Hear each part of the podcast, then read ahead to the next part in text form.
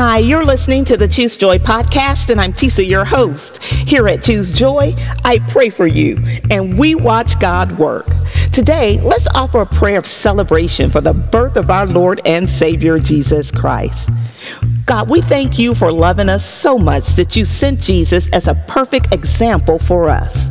We thank you that Jesus was born of a woman, lived without sin, and taught us about your kingdom. How great is your love for us that you would give us Jesus full of grace and truth. We are not perfect, but we are perfected through Jesus and your mercy and grace.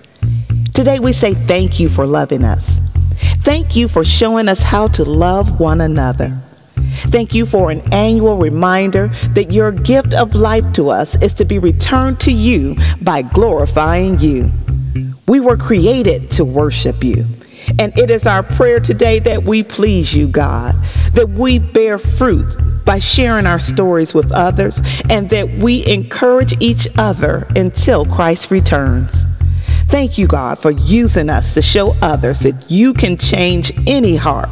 You, God, can restore any brokenness and use anyone for your glory. Glory to God in the highest, and on earth, peace and goodwill toward men. Thank you, God, for the gift of Christ. If you believe and agree, say amen, because all things are possible with God. Amen. Thank you so much for praying with me here today at Choose Joy with Tisa. I just want to wish you a Merry Christmas.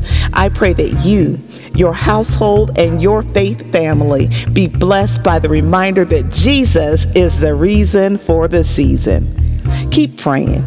And if today's prayer resonated with you, let me know by leaving me a comment at tisajones.com. Until next time, I pray that you choose joy. Amen.